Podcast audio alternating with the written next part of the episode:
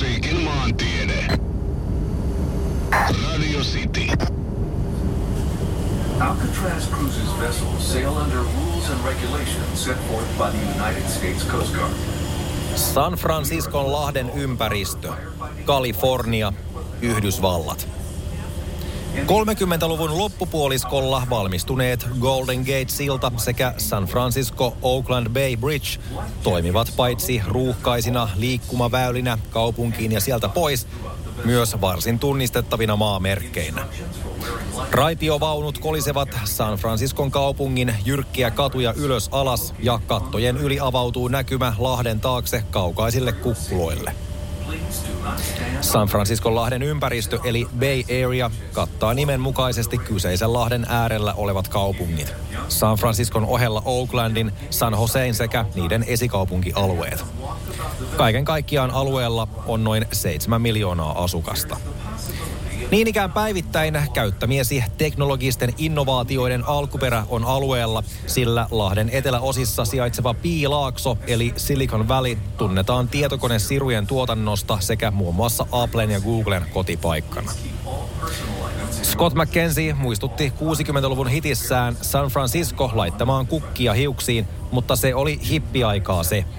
Bay Area on tunnettu myös sittemmin muotoutuneen rockmusiikkiskenensä ansiosta, joka muodostui nopeista ja aggressiivisista rock-yhtyeistä. Punkkia, hardcorea ja thrash metallia.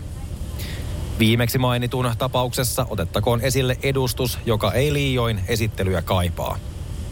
Maailman suurimpana metalliyhtyeenä pidetty Metallica perustettiin tarkkaan ottaen Losissa – mutta jo ennen ensimmäistäkään albumia se muutti San Franciscon läheisyyteen ja on valtaosan urastaan pitänyt sitä kotipaikkanaan.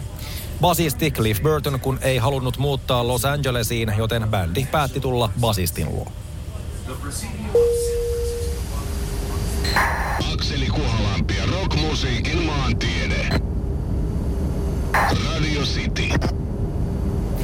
San Franciscon lahden itäalueella sijaitseva Gilman Street on klubi, jolta ponnisti monet 80- ja 90-luvuilla nousuaan tehneet punk-bändit, kuten Rancid, The Offspring ja Green Day.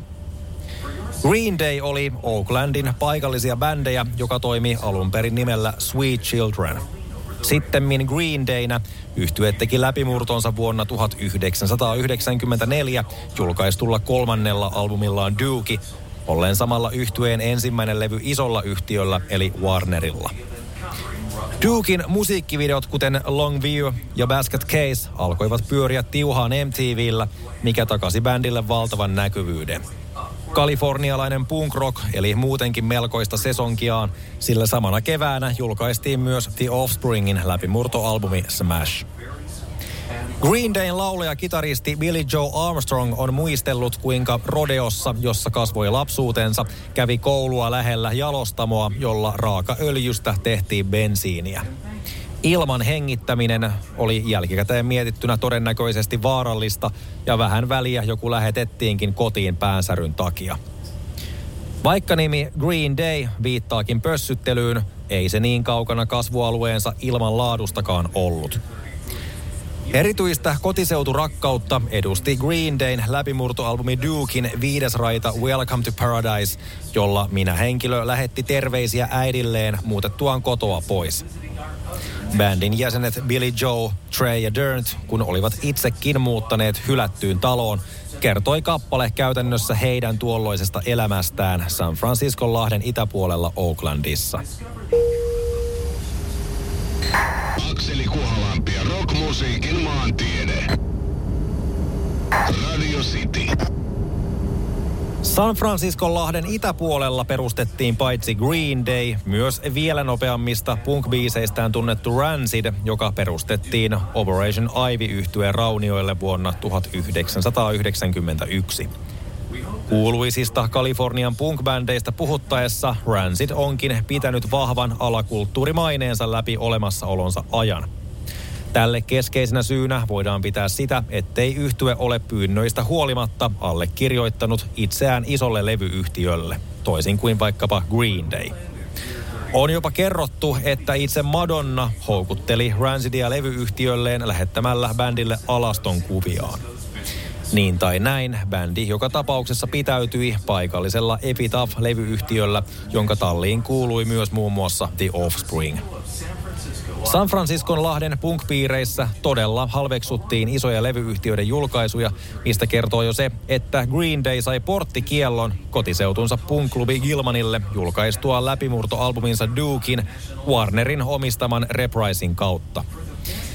Vähän samankaltaista paskaa sai kuitenkin vastaanottaa myös Rancid, sillä sen kuudetta vuonna 2003 julkaistua albumia Indestructible levitti niin ikään myös Warner.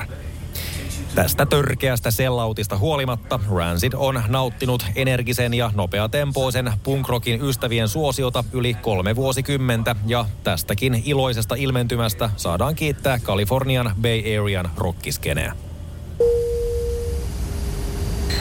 Akseli Kuhalampi ja rockmusiikin